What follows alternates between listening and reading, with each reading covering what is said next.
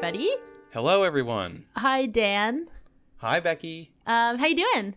Doing good. How are you? Good. Um, okay, this is a this is a fun week because um, we're recording remotely um, in our own homes, but we're both in Toronto. That's right. Yeah. It- it- you know, maybe this is the new normal, where recording remotely is no longer a special thing. I absolutely thought about quarantines and how just podcasting in this way might be pretty like um, prescient kind of entertainment during the com- Yeah. the coming bad year. Yeah. I mean, we talked about the circle earlier this year, and it being kind of, uh, it, it's now maybe prescient also. Oh my gosh, I didn't even make that connection. Yeah, Yeah. it is because we're all kind of going to be maybe going to be shut-ins. I mean, The yeah the the joys to be found in isolation. well, I'm getting excited, and also like, um, if you haven't, if you listeners haven't listened to last week's episode, which was an interview with Dan Werb, that one I do very highly recommend because for all of the sort of extremism or alarmism that I'm bringing into the conversation right now, he sort of said not to panic. Yeah, he did, and and I I will admit that I've been well, maybe I haven't been bringing um, this to the conversation, but I've been feeling a lot of anxiety, and um, you know I've been seeing both sides. I've been seeing the anti-alarmists. I've been seeing the alarmists. I've been seeing people who believe that they are steady also, and and um, What do you I mean? was- What do you mean steady? you know some sort of sort of center version of the two uh, of the two extremes you Right. know um but i've never uh, I, I i just have come to realize that i didn't real, uh, really trust any of them uh fully Right. um because i just didn't know how i felt Well- and now i'm starting to feel better Oh, good. Uh, well, and we're, we're certainly heading into a time when um, I know I know Dan Werb talked about uncertainty. He's a epidemiologist who is speaking of statistical uncertainty, but there's a different kind of uncertainty emerging now, which is, I'd say, like in the United States. At this point, at the point of recording, it's going to change by the time this comes out. But um, they're reporting like six or seven hundred cases. Well, that's can't possibly be the right number. There's a president who doesn't want the numbers to go up. They don't have enough test kits. I mean, there's tens of thousands at least cases for sure sorry you're reading six or seven hundred cases in america reported. really Yeah. wow last Why? i checked it was like 250 so this must have gone up in the last day Yeah. Yeah. A couple states got testing kits basically. Wow Um, and they were having a lot of trouble. Washington State seems to be doing a really good job. They've had a big outbreak in Kirkland, Washington, and um, they're they've started drive-through testing of medical employees. yes Um, and I believe, and I really could be wrong about this one, but I think New York State's also doing actively doing a lot of testing. Um, New York City has declared a state of emergency, as has San Francisco. yes Um, and los angeles county see, this is why I think I had it. Right Um, well, seriously, because what we're seeing now is that these numbers are kind of they're gonna they're just gonna balloon if the.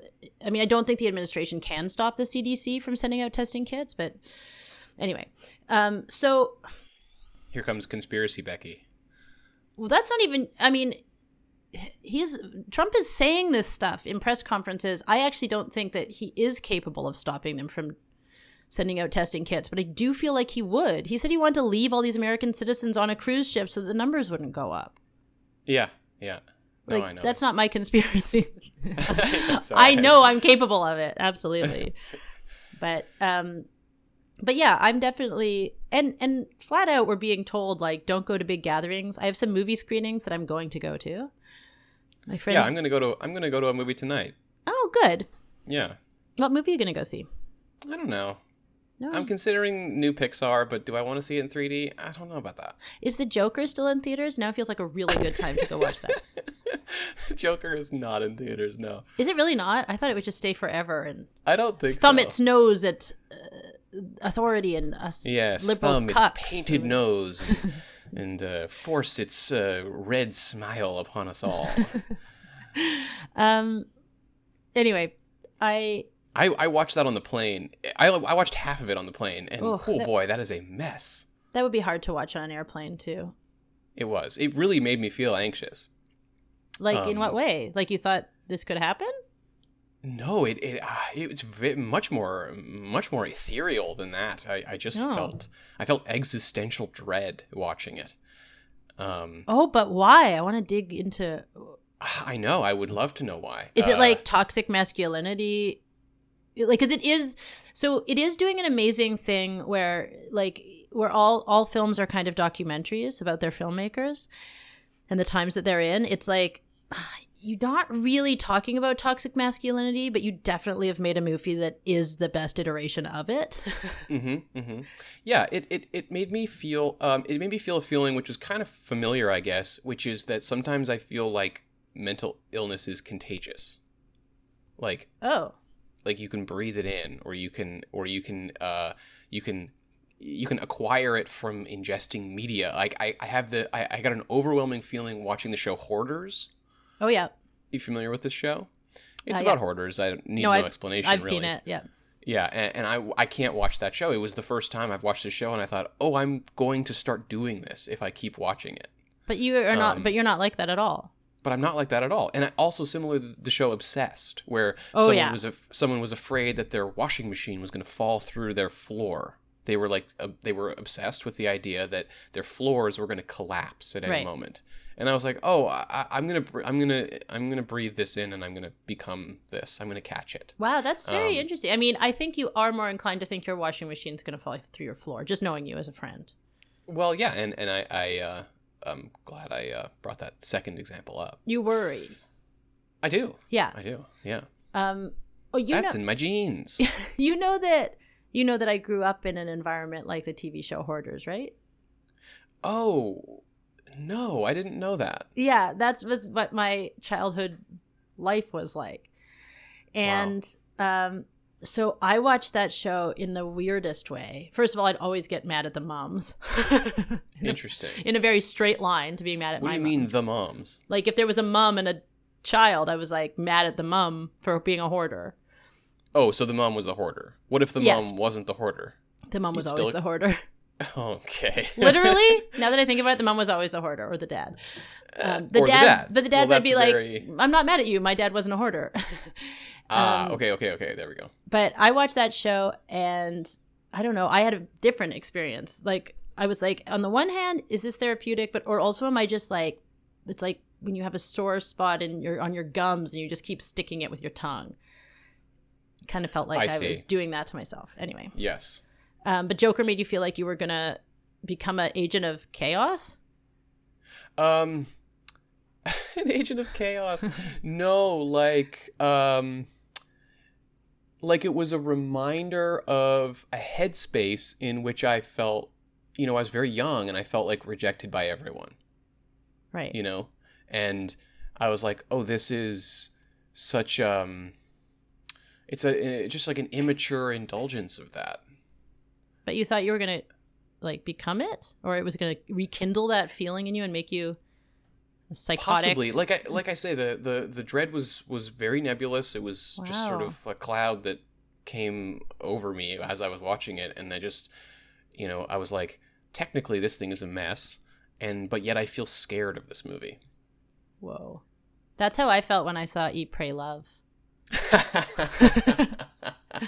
really I was trying to think of a better joke, but it was like Grand Oh, Marigold joke? Hotel, but I don't know. I can't remember the name of that movie. The, right but that's about being old so maybe that would have been less more good. serious yeah Eat, Pray, Love though does feel like the concern of what I could become. I really, you know, uh, you took your turn to comfort me. Let me take my turn to comfort you that Yeah. you will not become Eat, Pray, Love. No, you don't think I can go to India and I don't know flirt while I'm meditating? No, I think I think your sense of you live with too much irony to Ah. ever become Eat, Pray, Love. well, thank you. I yeah, thank you. I like my irony. Um, Yeah. Well, what do we want to talk about? So, so this is interesting. Last week we were reunited in Toronto, but we didn't really deal with it. We're now. This is episode eleven. That's right. We've gone through 10. We have our, uh, this is our, uh, yeah, we've done 10. This is our baker's dozen. If the baker is cheating, is cheating you. That's right. the lazy baker. Oh, the lazy baker's dozen. Yeah. Great. We have a show title. Wonderful. Mhm. Um, well, we've really done we've really done twelve because we did episode zero. Oh yeah, right. But um, anyway, how are you feeling about this? Yeah, I guess uh, I guess this is my my answer this week. Um, is that um, my relationship to this show is sort of evolving. Do you Uh, like it? Because I do like it. Okay, yeah. because the You know, people because- at home should know that like I asked Dan to be involved in this, um, and I constantly have guilt that because you're so nice that you're just doing things to support me and not because you like them.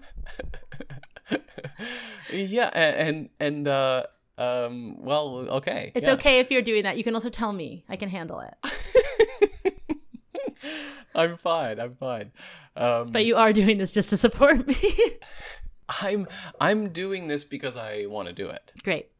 um and but but i also listen to i listen to a lot of podcasts and Mhm. so um my relationship with this show has evolved because uh i'll be fully honest i hadn't listened to much of it until um Oh, like i guess this time last week and so i went through everything listened to it all and i was like oh this is this is different than a lot of the podcasts i listen You to You almost It's- said good and stopped yourself. I heard I it. stopped myself But that's that's No. fair. It would be really weird to just do an episode about how good we think we are. We're Canadian. We're Canadians. We're not Americans. We are not capable of doing that. um but but but there was a lot th- th- there was a lot i liked. Like um i like how i i think i like this recording remotely and what it does to the way it sounds. It sounds so much slower than a Mm. lot of shows i listen to. And for that reason um i just feel a little less like it's just a nicer accompaniment to things as opposed to um a thing that requires my constant attention What are you listening to? Really fast, punchy. yeah i mean comedy podcasts Oh, this is a comedy podcast. We're really funny. oh right oh yes of course yes Just slower comedy where at home you kind of go, huh. Actually, I've been listening to some old episodes because I've been trying to learn how to do the audio mixing. And I mean, I laugh enough for everybody. I laugh enough for the audience. I'm very self conscious about how much I laugh at my own jokes. I'm doing it right now. Oh, it's horrible. yeah i i i um i definitely get weary of comedy full on comedy podcasts that just are full of laughter at their own jokes um but i just don't think we make enough jokes for that to be a Oh. problem That's great. Well, that's wonderful. Yeah. Um, Another thing I've noticed is um, how when I do speak, I speak so slowly, and um, and deliberately, and my therapist would say legally. And oh, uh, like you're trying to figure out what your lawyer can say that you're allowed to say. no, I, I honestly am trying to find the best way to express myself. That Well- that expresses my idea in the cle- in the clearest and most accurate way possible. Um, Well, it doesn't sound hearing- weird to me. Well, thank you very much. But hearing it back, it's like, whoa, it's like a bit, um, it's just a bit off putting to listen to myself have an idea uh, and take a long time expressing it. And so, um, I don't know, maybe I'm making a, making a resolution for the future. Uh, Yeah, just say whatever and blurt it out and be all crazy. And I mean, or I, just just work at getting it, getting it done faster. I mean, I will say you can always hear your own thought process listening to yourself, and I I feel like quite the opposite. I'm like I deliver sentences that are completely out of order because my my mouth can't catch up to whatever it is that my brain's doing, and sometimes I find that kind of disturbing to listen to. It's like listening to somebody's brain collapse. um, I will say that I, I used to have a professor in university who um, I'd always been taught sort of as a performer and you know one of the pub, one of the fundamental rules of public speaking was that you get rid of your ums and uhs and stutters and and, and Yes. thoughts as you're speaking. And I had this professor professor in university who said um and uh more than anyone I've heard in my entire life. I was so I would I would just like laugh I would smile and look around the room like is anyone else registering how wild this is? And at one time I counted. I was like I'm gonna set my clock for a minute and I'm gonna count how many times he says um and uh and he said he said it 20 times and that was like an average minute for him. Whoa, which which is like three times every 10 seconds basically once every three seconds he would say um or uh. And I was like but I find him so listenable and so I was like this is challenging everything I know about, you know, when you say um and uh. And so I've sort of like given myself permission, I think, ever since then to be like, just think your thoughts and like say um and uh as many times as you need to, and it'll be fine. Um, but I listen to it back and I can hear it just loud and clear. There's so many of them. Well, I'll admit to you that now that I'm doing the audio editing, I took out a bunch of my weird noises in one of the interviews. Your weird noises. I keep going- Leaving me, it's just just swinging in the wind. I didn't notice yours, and mine were like, I was going like, uh huh, yeah, uh huh, constantly. it made me feel crazy. yeah. Um, well, do you want my hopefulness? Yes, please. So mine's a bit vintage because we've been moving all around. Um, and uh, but and I know um, you've really called me out in the past for name dropping in LA because I got to see talented people perform. And I used that word incorrectly, and I apologize. It's okay. I'm joking. I knew. Um, so I went to a taping of Conan O'Brien. Wow, name drop. I know, and uh, he was interviewing. Get ready for this, Steve Coogan. Ooh. It ding, was ding, ding. Pretty cool. So I have a friend, Levi MacDougall, who writes for the show. Another name drop. I actually That's know him. actually a name drop. We yes. went out for dinner afterwards, and um, but he got us. He got me and I to our tickets, and then was like, he was like, "There's a huge guest." I was like, "I don't want to know." He's like, "I don't want to. I'm not going to tell you." So very excited. Um, it was Steve Coogan, and uh, Steve Coogan was there promoting this movie called Greed. Yes. Have you heard about it? I had not heard about it. This is how It's I. out now, which I might go see tonight. Ooh, that would be a good one. Um, oh, can I come? yes. Okay, we'll talk about that after. Okay. Um, that'd be great. This is this is the purpose of this podcast is for us to become better bestest friends, Yeah. and that Listen going, up, everyone. going to a movie would help. Um, so the movie is called Greed, and when he started, I had not heard about it before. When he started talking about it, he talked about how it's this sort of like juxtaposition of um, wealthy manufacturer versus the people manufacturing things. It has something to do with fast fashion. This is about all I know about the movie. Um, but this is a topic that I am personally very passionate about about clothing and its impact on the planet, and also it it seems like it seems like something that we can for all of our problems we can really handle buying less clothing, right? Huh. So, in I think every work environment, every satirical comedy environment that I've been in, I tried to pitch a premise or a sketch about fast fashion. And so that was like This Hour is 22 Minutes, Baroness von Sketch, Second City. I don't know where else, but you every. are actually name dropping a lot this episode, let me just say. Well, you know, you got to put it yourself out there. Okay, but I'm following you. You've got a pretty great resume. Um, and uh, but everywhere I was unsuccessful at getting this thing to to be to market. I guess. Yeah, Getting yeah. the getting the piggy to market. Um, Yeah. For various different reasons, and you know, there's a lot of chaos involved in all of this line of work. But I was like, but yeah. Thank you. Absolutely. Thank you. Uncertainty, not chaos. There's chaos too. Um, but uh, I, I, it was just, it's every single new room I go into like that. I try to get this message out there because I think that to a mainstream audience, if people knew what was happening, I think they'd stop buying so many stupid, cheap tube socks.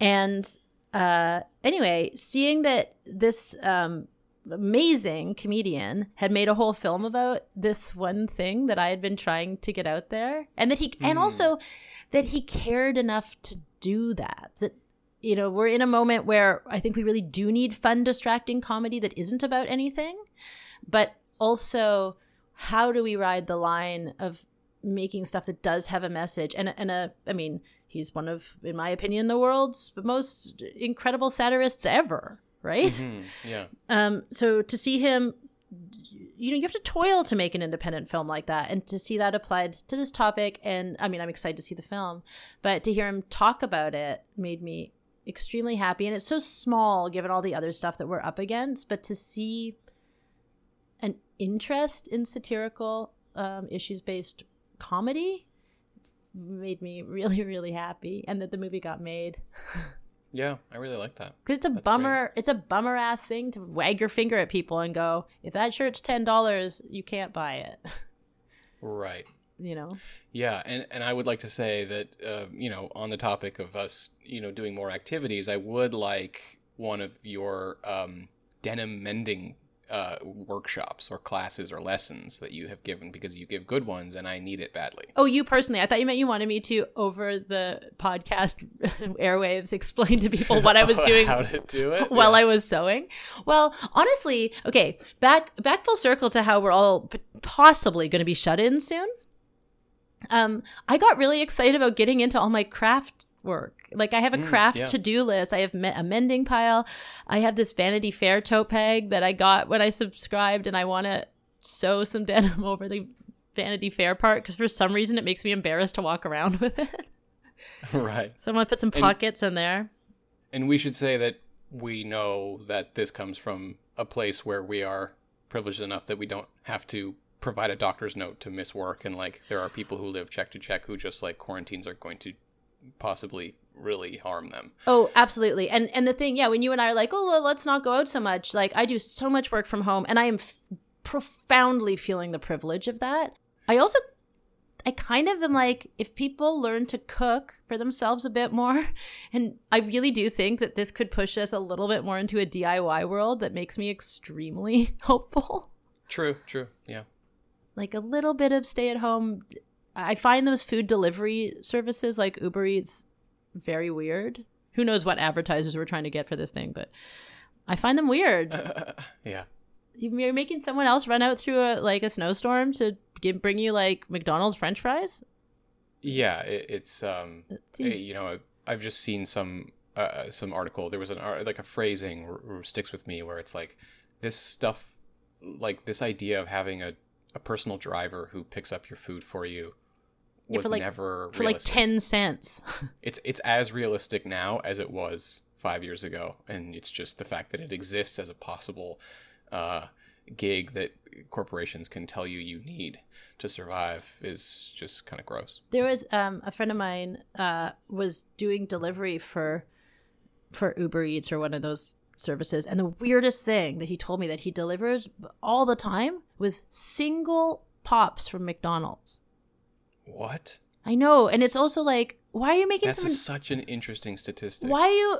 I mean, it's not a statistic. It's just a it's a anecdote. But um, he but also if you're Stats or- can write it down. if you're if you're order if you want to drink, why are you making someone bring you basically an open cup of cola, not a can, not a bottle, it's absolutely mental. That's an agent of chaos right there.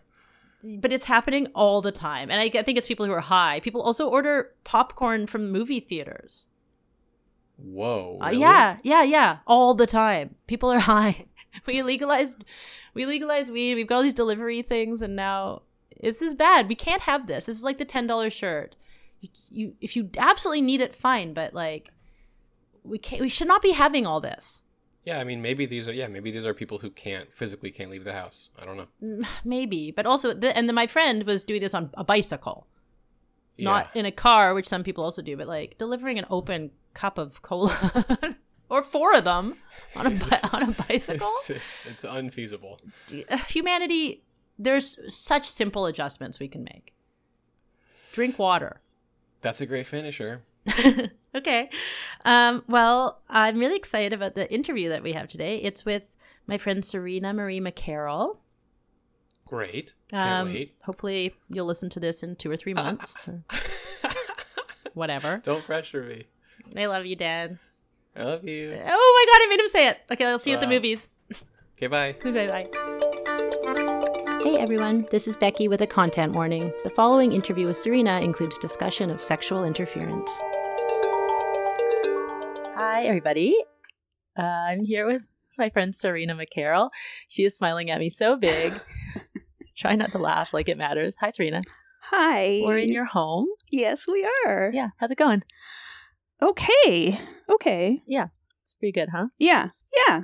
We're right here with my dog as well, Bobby. There's a cat somewhere. It's nice. There's a cat hiding, probably behind you, actually. Oh, interesting. Anyhow. This is something um, I guess is a. We don't really have segments on this podcast except that uh, we like to check in about the weather. And Oh, today is cold. Seems pretty normal. overcast. Yeah, I, when I did my check in this week with Dan, we didn't talk about the weather. Um, so I feel like I forgot to say to the people that on Monday, everything's off because we published this later, but on Monday I was wearing open toed shoes and it's March in Toronto, so that's weird. I'm trying to think back to Monday, but I know it was really nice Yeah, I went to the farmer's market in a day recently. open toed shoes and it was weird. It's like fun but apocalyptic. yes. Least it's so warm. It's unusual. I live underground, Mhm. so the weather, and also I'm a bit of a shut in, so often the weather doesn't matter to me. It's consistent. all. well, the lighting conditions are consistent no matter what's it's also going kind on of cool and outside. Yes, yes, Yeah, true. yeah. Um, so I try and remind myself to be aware of weather. I forget. Yeah. Do you like being removed from the weather? Do you like seasons? I I mean I think I definitely need more sunlight. I do have a sad lamp that Oh. I often forget to use. Where I'm is it? really trying. It's on my table in the kitchen Over your kitchen table. cuz I do try it's like on it. It's like a little it's a little one. But um I try to turn it on when I have my coffee. Uh-huh. I remember like maybe 25% of the time. I should have notes everywhere to remind myself to do Well, things. I'm very to. forgetful. Yeah, you don't have to. So you kind of do that to like simulate morning in your basement. Yeah, yeah. It's like it has a timer. It's like 15 minutes. Well, I'm excited that you brought up right away that you're a sort of a shut-in. You're our first I'm glad you're excited. professed shut-in. It's, this show is a show of firsts. oh, um, I'm not a true shut in because I have to go to appointments. Right. but you I do to be indoors. Uh, yeah. I my Twitter bio says that I'm indoorsy. I know I like that. uh, and it's true. It's love it's a lovely way to describe yourself because I don't think that it should be deemed better to want to climb up the side of a rock face. Yeah, Outdoorsy's cool, indoorsy's not. No, we wouldn't be anywhere without the indoorsy people. you know, like cuddle up with a book. Although I don't do that that often. Listen to a podcast. Yeah. Learn listen- inside. Have you listened to this podcast? I have listened to every episode Oh of this gosh. podcast. Well, you've just explained a lot of the analytics to me. They're you at this point. Um, introduce yourself. Who are you? You oh yeah, more this, than just being a shut-in. this is the question I'm most afraid of. That I knew was going to be the first question. As someone who's like, listen, even Dan admitted that he just listened to all the episodes, so you're ahead of him. Whoa, That's good. It's good to have that perspective from him. I listen to a lot of podcast. Oh, maybe I'll take off my dog's collar. no, it's okay. Is it? Yeah, just keep going. Anyhow, any jangling you hear is my dog's It's collar. nice. Just Bobby wants to be involved. Um, yes, he just came over to say hello. Uh, who am I? Uh, oh, wait, I was gonna say I listen to a lot of podcasts, so I was so happy to have someone I know. to have a friendly voice. Yeah. because we are friends. Yes. um. Okay. To narrow down who I am, I guess I don't know. You know, this is I, I I have to refine these questions as I go, yes. and I know you quite well, so this does feel like an unpleasant question to ask you because you Right. think about things a lot. You're very thoughtful, Okay. so don't worry about it. Oh yes, because I do worry. Yes, A lot of my thoughts are worry thoughts. Yes. Okay. Um I the thing I always struggle with is like calling myself an artist, even though like what else? you are. In my opinion, you absolutely are. You make Okay. art. I do I do. So, therefore, I mean, it's okay. I was going to say I did I went to art school. Um s- sort of I just went cuz I was my dad thought I should go like it wasn't a big thing that I necessarily wanted, but I don't mind that I did that. okay. So anyhow, I have I mostly used school to get myself from one city to another because I've never had savings or anything and moving's expensive.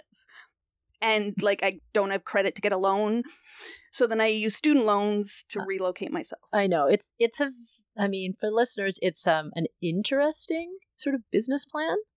Right. Um, you you also use school sometimes to get loans so that you could afford medical treatment, Yes. and you are Canadian, so I think it's that's unusual right. as a story. And also when you're in school, at least when I did, I don't remember with my BFA. So I have a BFA. I went to Emily Carr Institute. Wait, now it's Emily Carr University in Vancouver. in Vancouver. It was Institute of Art and Design when I went there, but I did get a degree, not a diploma. It's one of those things where they keep upping their. Yeah, you can get a master's Yeah. at my theater school, Dell'Arte now. oh, And we got a for sure like inkjet printed diploma when I was there. And it, oh, I was gonna say and a sweatshirt, but I think I had to buy my sweatshirt. I certainly didn't get a sweatshirt. Yeah. Uh, and then I got um MFA because everyone does that now. You're making a face like that's the most horrible thing to say about yourself, and I don't believe it is. I don't think it's impressive either. It's just a thing, but I, it is a thing that I did. Yeah. Uh, at Ryerson, In Toronto. And it was an MFA specifically in documentary media. Mm-hmm. So it was in the artsy line of things, but a bit more specific. And you were in documentary photo? Yeah. Yeah. And so I do know your work. We'll post some images of things that you've done. Um, I would consider that an art practice. And, and, and the, your work, in my opinion anyway, really lives in all of those territories at once. Yeah, they they definitely the good thing about the program was that they were trying to really broaden the idea of what documentary Right. means, Right. and it can obviously mean a lot of things. I kind of wonder. I, I I have a theory. Actually, I think I brought this up when I was talking to Dan. It's okay. It's okay, Bobby. That like maybe all films are documentaries. Ooh, I know. I just say that's just something to make me sound smart at a party. right. No, but I mean they're documents of the psychology of the people who made them. They're documents of Right. that time technologically. Right. So photographs, I think, are just documentary regardless. I mean, it's hard because, like any documentary, the editing process can turn it into something it, that's not real at all. Right. And we talk about like when you think about like Werner Herzog or Errol Morris, Yeah. those are really kind of big mainstream examples. I mean, I guess as mainstream as Yeah. Documentaries become. But they are doing like artful, strange stuff with the documentary form. Yeah. So we we know that these pools can mishmash. Yes, and we were encouraged to do as weird stuff as we could think of. So that's part of your practice. Yeah, yeah.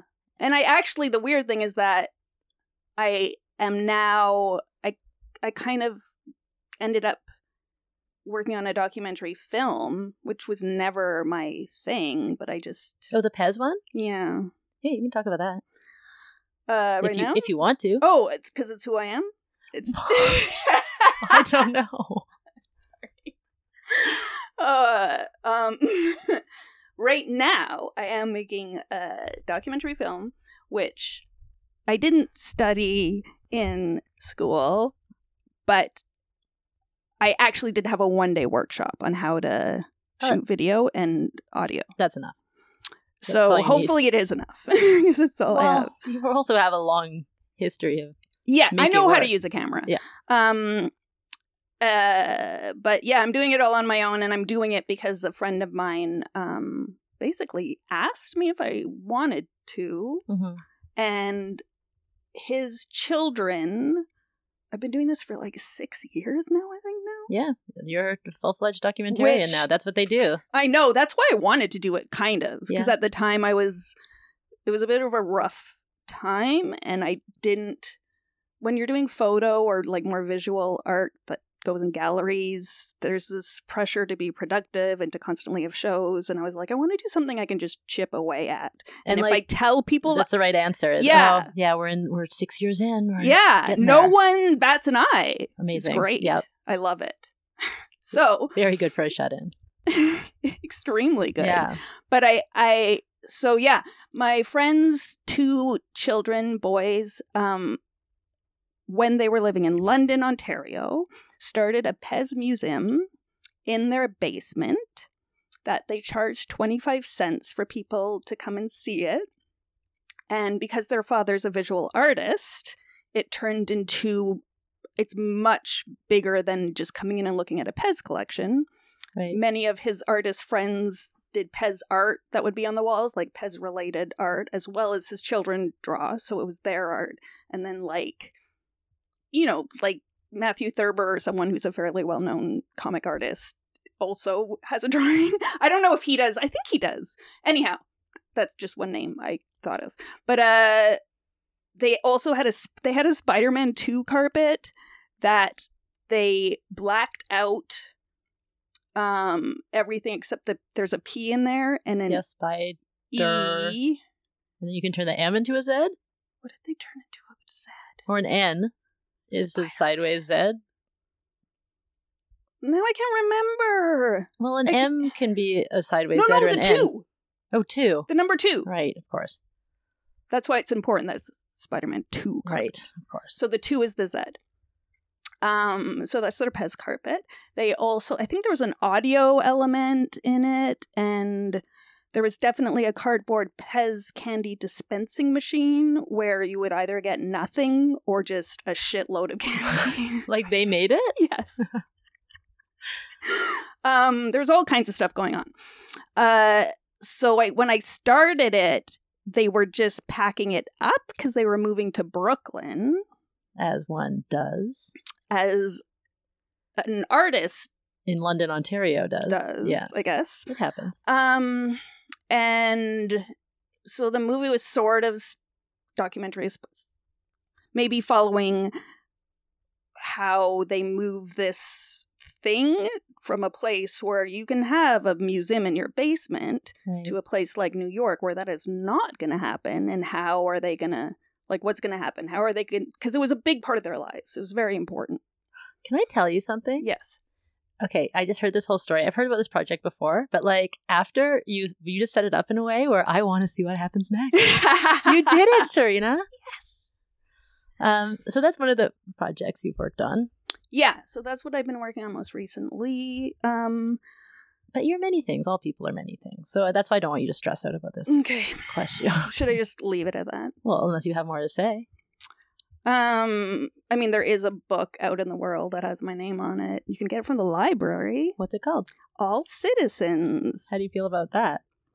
Mm, I'm glad it exists Mhm. as a document of a time. Um, other what? And there's some other people contributed to it, and that stuff is great. Did I contribute to it? No. no. Although I- there's a photo of your the stuff you sold. Yeah, well, we met through All Citizens, this project. Yes, We met through the internet, in fact. It- we met through the internet at a time when that was more unusual, Yes, like 15 years ago. holy shit. I know. Because Serena had a blog documenting her and her former partners. I think we met around 2007. Okay. so close. So 13. Um, but yeah, they, they left Vancouver, went out to rural Saskatchewan, and basically built an art project on the range and had a blog. And when I was touring, I kind of just reached out and said, I know it was we- so amazing. Can we meet you? It And was they, so. The thing I remember most is getting.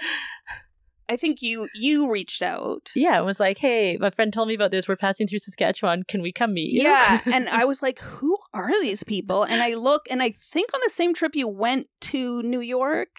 Is Probably. that? I think you went to. Where did you go? Oh, the Etsy headquarters or something. Oh yeah, we here's a here's a sideline story about me is that like in the early days of Etsy when it was super small, um, I was like I know my user number was seven hundred and ten, Wow. so there were only seven hundred of us. Wow, like I didn't know that. Yeah, I didn't know and- you were that early. Yeah, and uh, so in the early days, I turned. I would sleep in their office in Brooklyn when we went to do the craft fair there, and then then they got lawyers who were like, absolutely not. have so much I, equipment I here. just remember being like, "Who are these people who are going to Etsy and then coming to see us?" because it's all basically the same.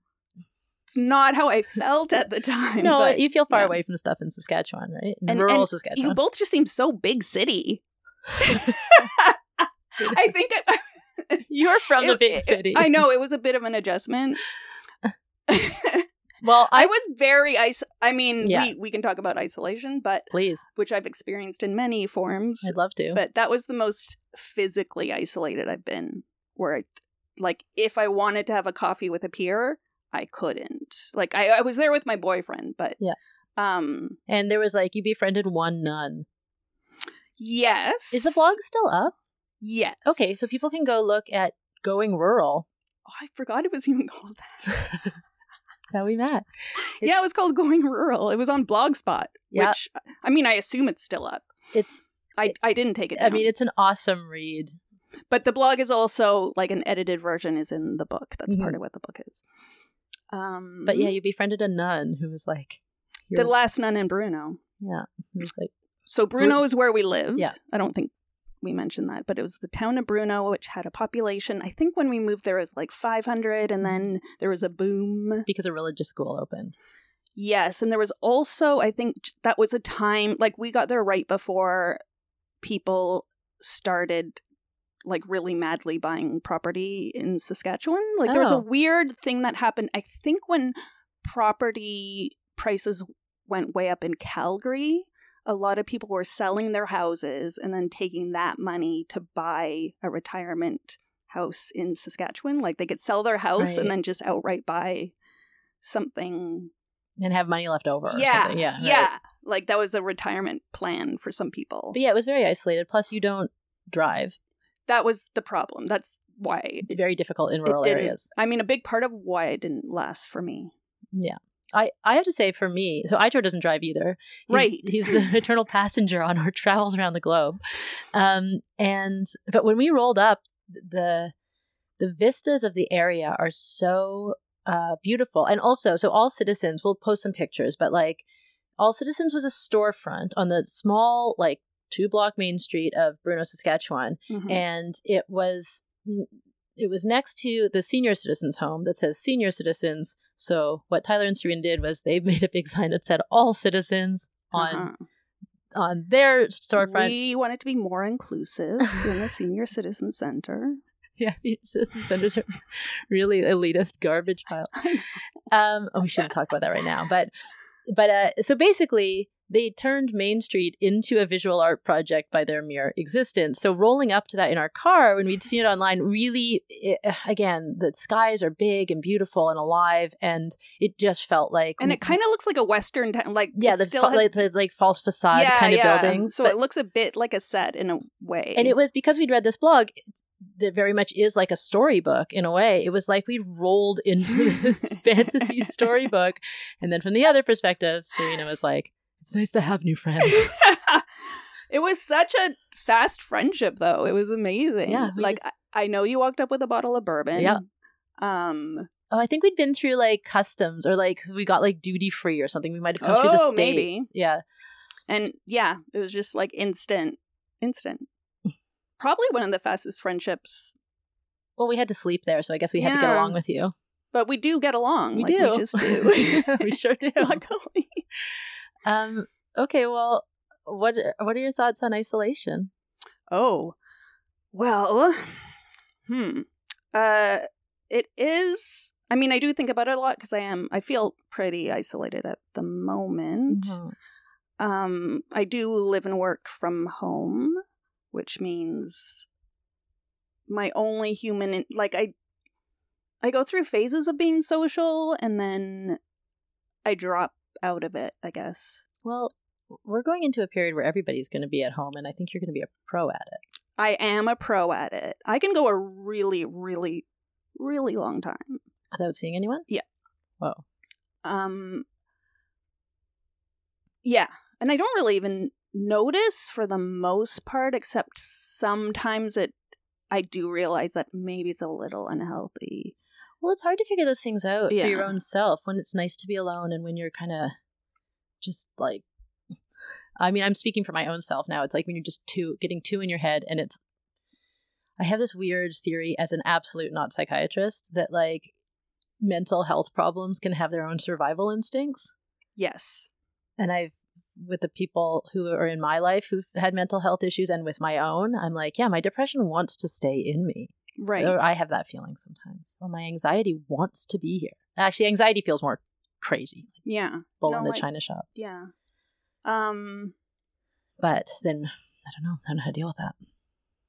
I'm not a professional. Oh. yeah. I mean, that's a whole other topic we may or may not get into. Uh Do you want to? Well, let's. Okay, I'm just gonna stick with isolation for Yeah. now.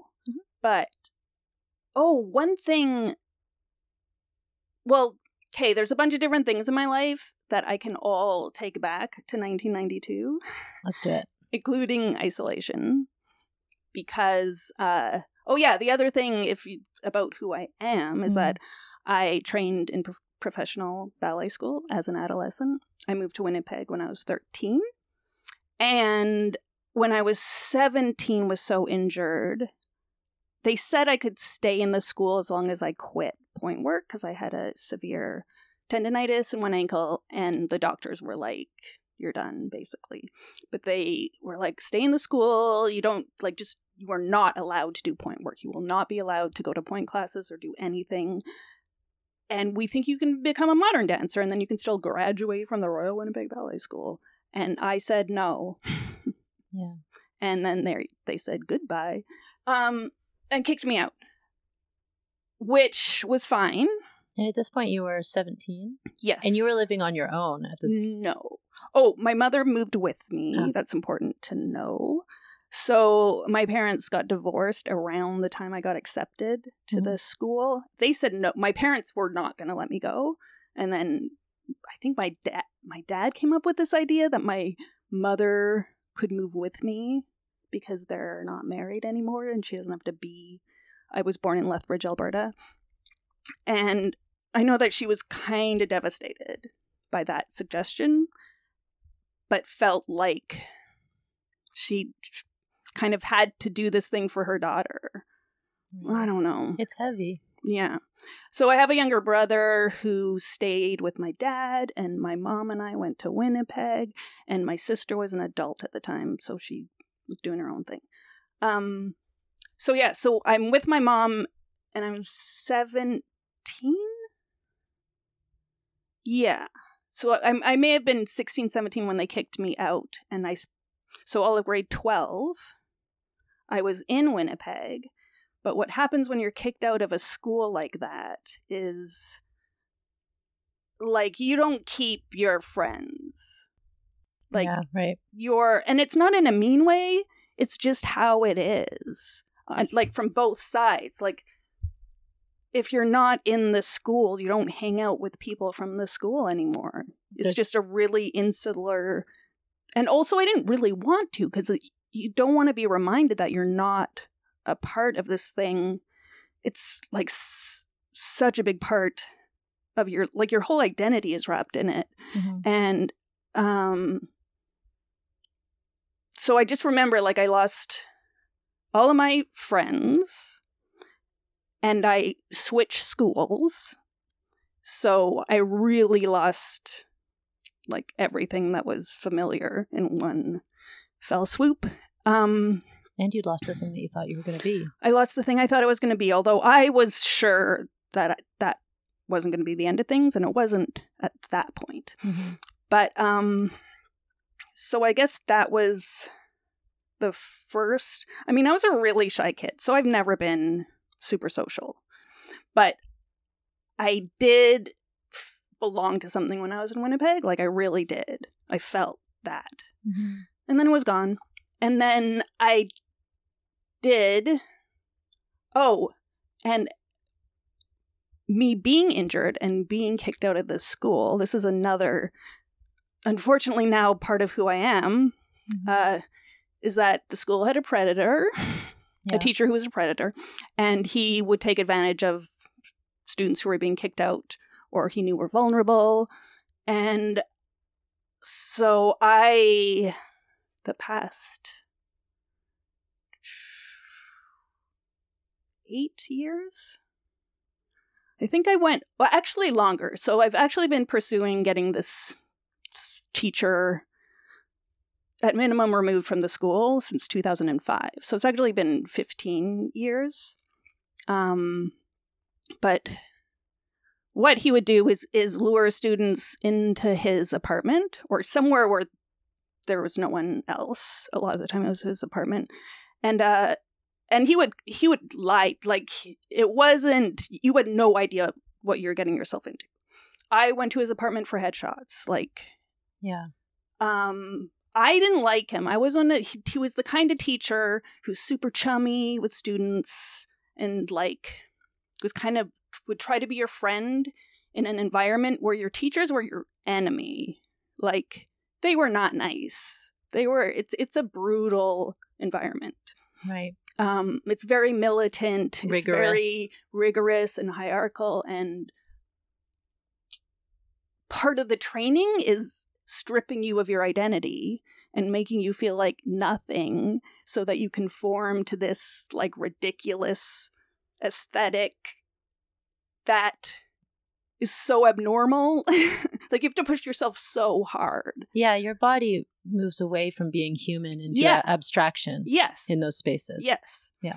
Um, so within that environment, he becomes the kind of friendly teacher. And then when girls get kicked out, this was my situation. He's like, I want to help you continue on. I believe in you. What happened to you was so unfair. Blah, blah, blah. Um, one way I can help you, because he was the school photographer as well. So we'd been conditioned from the time you enter the school that this guy's taking photos of you. Like he just come into classes, rehearsals. He was a photographer. You took that seriously. And his photos were on the school's website um brochures whatever i don't know if they had well they maybe they had a website in the early 90s They anyhow yeah.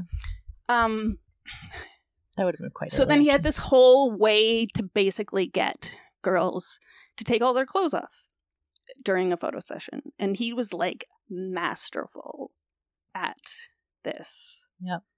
and i actually which is part of the reason why i took this on to the extent i did i brought my mother with me she Yeah. didn't know why but i didn't like him i didn't want to be alone in his apartment at that point I was old enough that I like I know my mom was like why like just go by yourself and I just I forget what I told her I didn't tell her I didn't old trust were him you? 17 by then?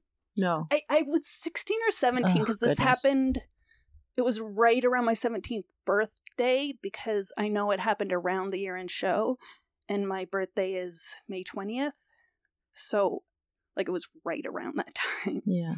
um so I, I i convinced her to come with me without making her too worried. Um and it's also important to know here that uh my mom's bipolar. Hmm so and and super religious so i just didn't want to get her At this point in your life at 17, did you understand the depths of her illness? no Right. i knew i mean she was different and extreme Yeah. and the religion part i mean we fought like anyhow uh so yeah i just knew she she wasn't really a normal mom but i did not and also she she got sicker and sicker as she Yeah. aged. But um so i bring my mom with me and she's sitting in the room. He has a big like a open layout apartment. And he's so smart at this. Like it didn't change anything for him which to me like i would think i didn't even know what he was doing but the fact that he didn't like throw it out the window when he saw me show up with my mother Yeah. is just like so still to this day so shocking Yeah. Truly psychotic. yeah. So he like he I remember him like showing her it was magazines or books or something and he managed to situate her where he set up a backdrop that would block her view of me.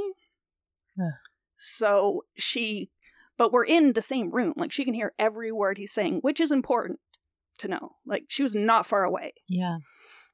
and his whole I, the the way this was crafted is just so astounding to me but like he was just in the perfect environment to get away with this and because a dancer's headshot commonly you'll see the the shoulders Like like the clavicle. yeah Mhm. and I mean, you don't really think like, oh, they're naked, but often there's or you don't think, oh, they're children.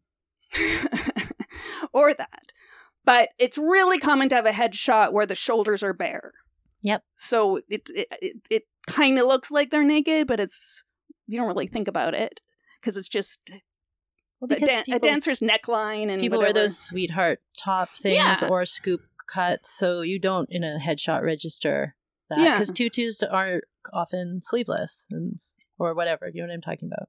Yeah. Yeah. and it just yeah uh so what he would do is basically say that you know let's do this type of headshot and um ask you to to lower your bodysuit like initially it's like just tuck it under your arms. Mm-hmm. so initially it makes it completely makes sense. We've all seen this headshot. We know what he's doing. It's normal. And he allows discretion. He's like you know turn around. Like Ugh. he's being like sensitive to that. You might be a little uncomfortable with this. But he also knows the routine. Yeah. oh yeah. Um so then he does a few shots and then he acts a little frustrated and he's like oh, it's, your bodysuit's still showing like it would be better if it was a little lower but he has you cross your arms across your chest Mm-hmm. which is also a pose I had seen before in a headshot where you have your arms crossed so your hands are on your shoulders and it's like an X across your chest. So you feel protected. Yeah. You have this sense as he's keeps saying your bodysuit is in the way and then you're like, okay, so now he's doing this sh- shot, which is lower, but my arms are still protecting me and I have seen this before. And so he keeps going and I can't even remember. At some point, I feel like he was just pulling it down Ugh. more, and I just kept my arms in front of me. And then, uh, then there's just this moment where he just says, "Drop your arms," like out of the. It. Just this, like this whole false giving you discretion and pretending he's being sensitive, and then it just is done. And he just says, Drop your arms as though this is where you're going all along. Like, he looks at you like this is the next step. Even though if you drop your arms, you're naked. Like, he set up the situation. And it just was so shocking. Like, his voice doesn't change. Like, he's not being violent, he's not being aggressive. He's saying it like he's telling you to tilt your head or smile. It's just such a confusing moment. Like, and I Mhm. think for a lot of girls who were there alone, they just, I mean, he's your teacher. Like, there's so much going on Yeah. in that one little moment. Um, and the fact that my mother heard this whole thing and didn't suspect anything is shows how smooth he was. Yeah. and that he wasn't being like what you would think a predator would be like. Like it wasn't obviously scary which made it so much more confusing. But uh, like i wasn't confused for many reasons but partly like i was as shy as you could get Like you knew it was wrong what was Yeah. going on. immediately i froze and i did not drop my arms for a lot of reasons like like I, I did realize in that moment exactly what he had been doing Right. um and that he'd done this over and over and o- like it was just so clear like he had this is his thing that he's been doing to everyone and i was terrified because he just kept repeating drop your arms and i know in the moment because i knew my mother emotionally would have a difficult time dealing with the situation if i like screamed or Ugh. like i, I just remembered You're stuck. I was so stuck and I didn't want to upset my mother and I wasn't going to drop my arms. Rocking a hard place. and I just was frozen. Mhm. And then my mother, she says she just, her timing wasn't like in my mind, I thought she heard him repeating drop your arms and like had some sense that maybe something was up. She says no. Mhm. She just happened to get up after he said it like, I don't know. I feel like he said it at least three or four times. Um, And who knows? Our memories are so. Yeah. I mean, they're correct, but they're also yeah. loose and mushy, and who knows what she remembers. Yes. Especially, yeah. Yeah. Exactly. Um, but she said she just happened to be like, "Oh, I should go and see how it's going," and sh- so he's he's where he can see her. She can't see me. I can't see her, but he definitely registers that she's moving. And then he's like, "Oh, great, Serena, that's good. You know, turn around. We're done." And clearly, and I honestly was with him on this, like, didn't want my mom to know. Like, I was like, okay, it's done. I am going to try and pull up my bodysuit. Like, tr- I flipped around and tried to pull up my bodysuit so that my mother would have no idea. Mm-hmm. But she was so close, I, there wasn't time. So she saw me with my back towards him, but she still got up to us before I had a chance to. Like, she could tell I was pulling my bodysuit on in a way that doesn't make sense. And also that I was doing it quick. Like, she could just tell Right. something was wrong. Um, he was just acting as normal as could be. and so, like, this was her moment where she was totally confused, obviously. Mhm. And uh, I think he told me I could go get on my street clothes, and maybe he had a friendly chat with her. And sh- I just remember her eyes getting really dark and her looking at me like I was like, she's mad at me. Uh, and then I came out and I was in my street clothes thinking, I'm going to go home with my mom. I'll like tell her it wasn't my fault. Yeah. but this is the most surprising part, possibly. There's a lot of surprises in this story. He, he all of a sudden he's like, um, Ingrid, which is my mother's name, uh, would would you mind um if I gave Serena a ride home? Which makes no sense. Like Yeah. no sense. Holy shit. So he's like, Could you just leave without your daughter? Would that be okay? And she says, Okay. And I just couldn't even believe this was happening. She, like, I think we walked down with her and Oh. watched her drive away and leave me alone with him. So he, I mean, luckily, luckily, but it is lucky. Like he, he was not a violent predator. That was not his thing. Right.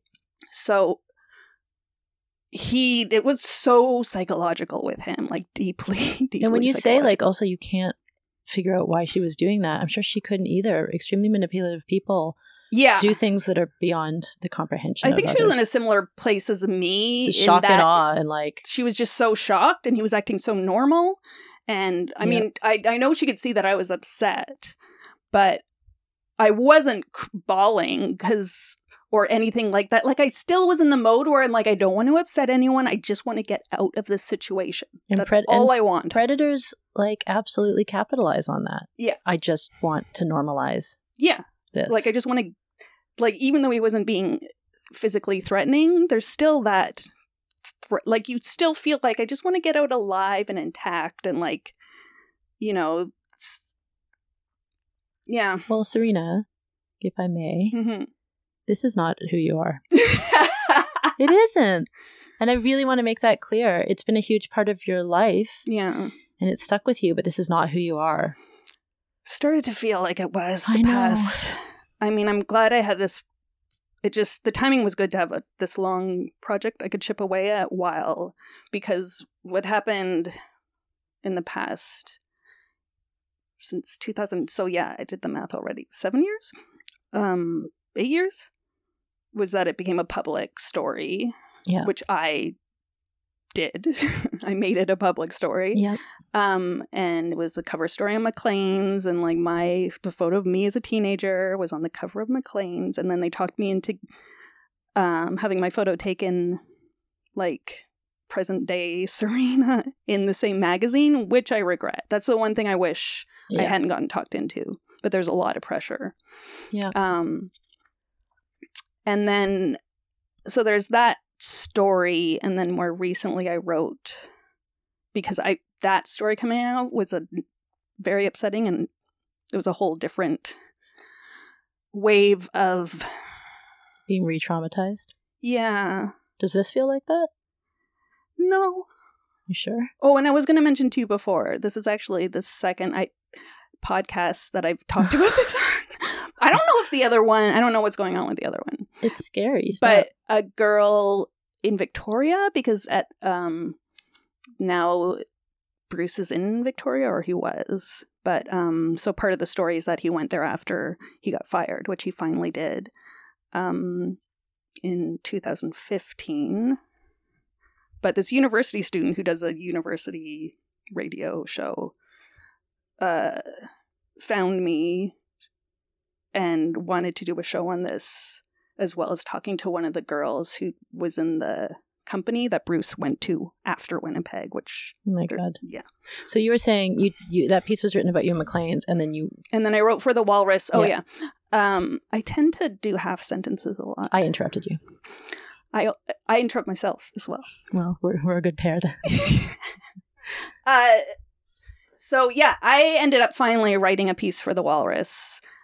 That was my like me trying to make the points I felt weren't made, or desperately trying to get people to maybe understand better. Well, it's your story. Yeah, That's the thing. Like, it's not someone else's to tell, really. yeah, and there's also so much more to it that isn't my story to tell. You mean other girls? Yeah. Mhm.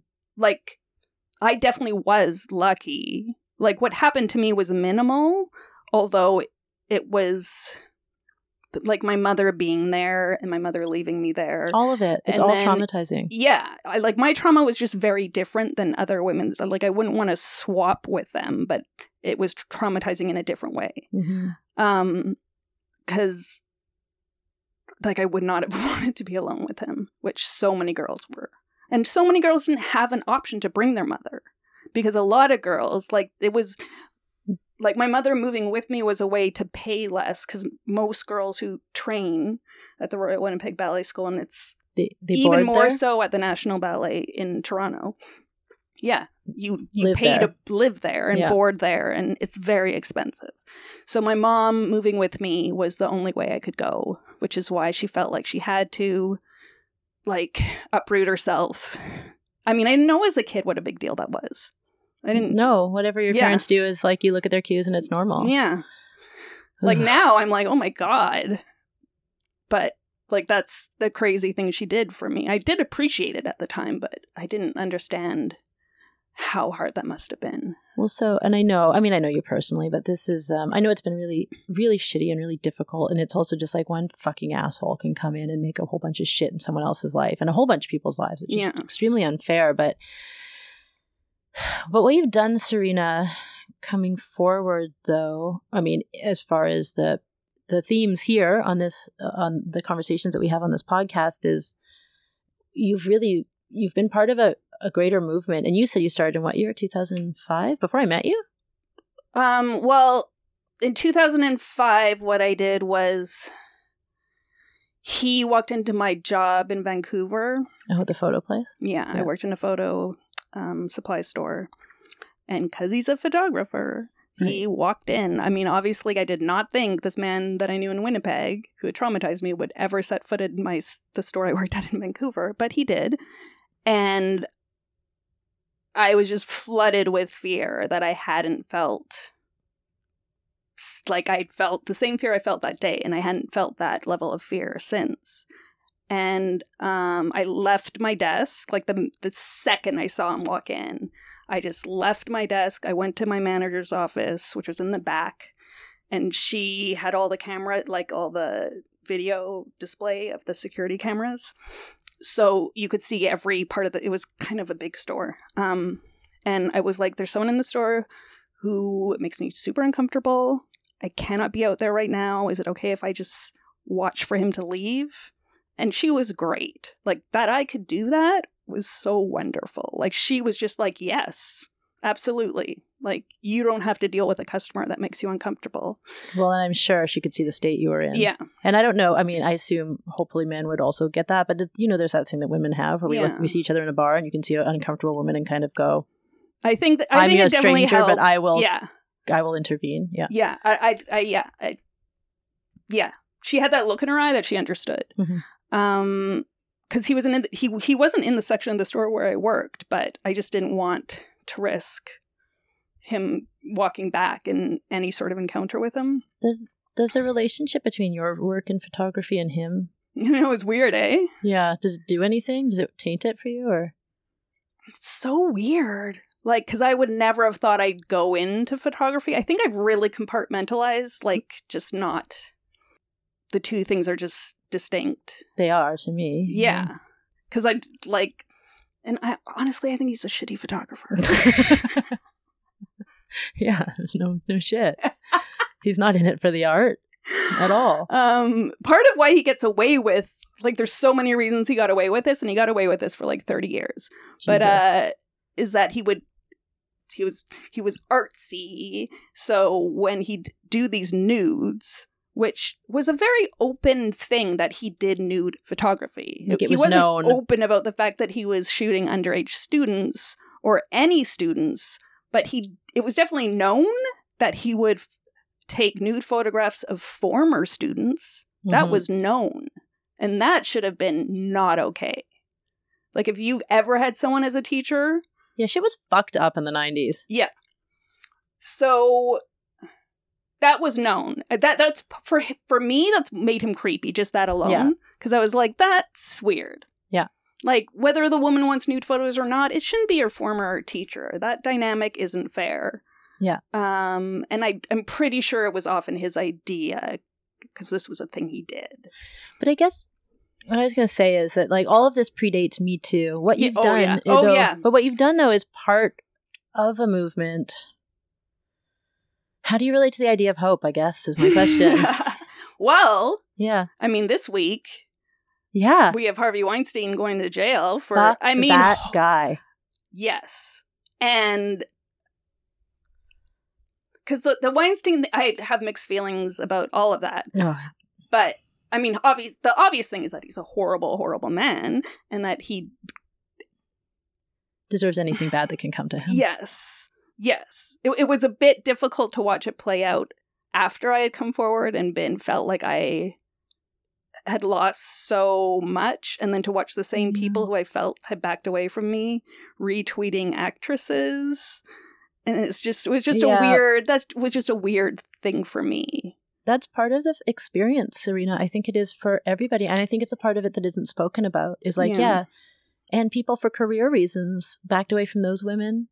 Still, I yeah, I, yeah. I, I work in so I environments don't like where I'm sh- yeah people they will suffered people will back away from you for speaking up. Still, this is still happening. right Weinstein didn't solve it. Me Too didn't solve it. no I experience it constantly, not at my current work environment, I should make clear. Um, but I've been through this stuff constantly, and people back away and then they retweet. Yeah, so it's, it's just It's a weird thing because, like, it is hopeful that he is going to jail and that all of this happened is hopeful, but it's also at the same time you're like, this isn't what people think it is. Like, it's like it's still happening, and part of you is like, this is just making f- people feel better Yeah. about not dealing with it in their actual world. Yeah. Like he's not like Weinstein's not a scapegoat in the in the notion that like he did it. He did all this. Yeah, exactly. But he can be held up as a totem that like fixes all of it or a few Yeah, handful of bit of people that- where it's like yeah. it's so in the blood of our society to behave this way. yeah. But honestly, you know, with the U.S. president being who he is, I didn't even know what was going to happen to Weinstein. Like Well, we're that- we're, yeah, we're pummeled to such a point that it's I like know. this feels well, like I was honestly success. like, holy shit. And I think a lot of people were, like, even after everything, didn't think he thought he'd get maybe five years or whatever. yeah, his sad sack fucking walker routine. Fuck you. So, and even now, I'm like, uh, like, obviously, hopefully this will go through. He can fight it. Mhm. But, I mean, hopefully this is really what's going to happen is he is going to be in jail for a long time. But then to me, the personal question, I mean, and let's remember where Me Too came from and what Me Too means. Yeah, Literally, yeah. word for word, Yeah. Me Too. It was retweet this if you've ever been sexually assaulted or harassed. And as soon as harassment's added, Yeah. there isn't a woman on earth. yeah. I mean, Yeah. uh, you know, but that's it. It's every single one of us. Yeah. And I guess on a personal level, to varying degrees, we we all live with th- these many scars. Yeah. They're different. All of us have them differently, but like, how the fuck do we get on? you know what I mean? it's weird how because i i honestly was taught to be afraid of men from a very young age which may have also been a factor in me already being suspicious of bruce um, before anything even really happened with him because Mhm. my mother taught me to be afraid of men because of who know what like I don't even really know what could have happened to her to make her pass that on to me. God knows. We've been through it for just Yeah. eons. But I I definitely like as a kid, it's like if I can avoid a man, I will avoid a man. I would, don't want a male bank teller. I don't want a male Doctor? cashier. I don't want a male doctor. Like if I can avoid men, I will. And it's just instant. Mm-hmm. Like, and also, like to such an extent, I like I remember being in line at stores and just praying that I get the female cashier, like that it works out. That And that was I'm before any of this? before any of this. So, where are you at with this now? Is it feeling behind you? No, Will it ever? Maybe not. probably not. I mean, Yeah.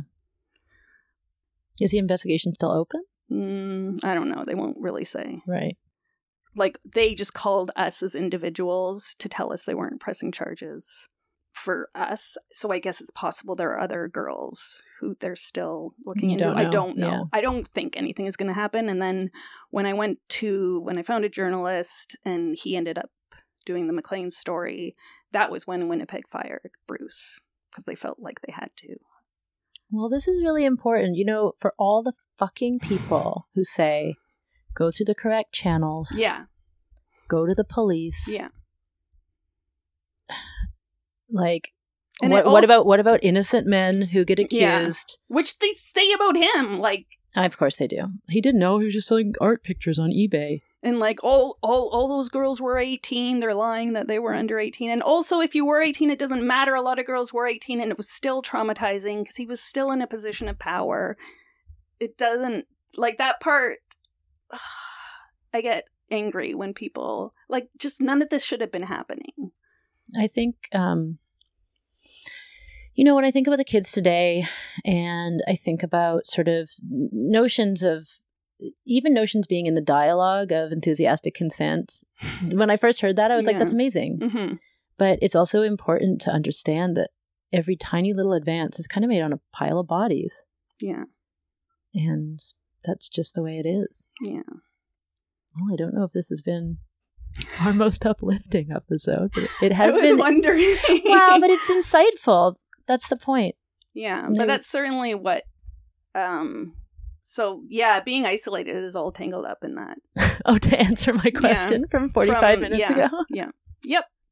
Indeed. Well, Serena, thank you so much for sharing this. Audience, thank you for listening. I'm going to put a warning at the beginning of this episode Right. so that people don't get sucked in and too upset.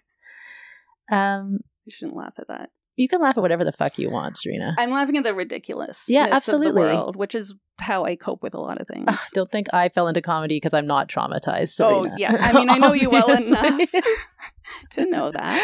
um, where can people follow you? Do you want them to? Should I put a picture of you up? We'll talk about that after. yeah. Um. I am. I did leave all of the things Social for a while, but you- I then I. I went back to Twitter, so I'm Serena Marie on Twitter. Uh, and I went back to Instagram where I'm Serena McCarroll. Where you can see Serena's beautiful photographs. Some of them, yes. Yeah, some of them. Yeah, But, like- I post a lot of random. My new thing with Instagram Uh-huh. is only posting Instagram stories when I've been alone for way too long because it feels like a conversation in a weird way. Like I get it out, and then I have a lot of regret after. But whatever. well, dude, you have but also it can initiate, like it can initiate a conversation. you have this upcoming shut-in culture down. yeah. Tip, hot tip. yeah, please. when you post a story, like you know it'll disappear. Some people will see it, some people won't. But then someone might comment on it, and then it's like, oh, I talked to someone today. And even if no one responds, you talk to your camera I and mean, you were envisioning another person. Anyhow, that is the most beautiful silver lining for just the hundreds of thousands of people who are staring down some COVID quarantines. if you're not too sick, just talk into your Instagram stories. At least you talk to the camera. Yeah. that's the, that's that's my advice. Serena, I love you. I love you too. Okay, bye. Bye.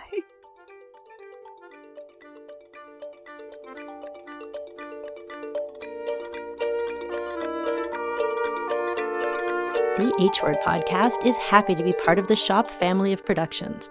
Follow the shop on Instagram at the underscore shop TO. Artwork this week by Serena Marie McCarroll. And music, as always, by Laura Barrett.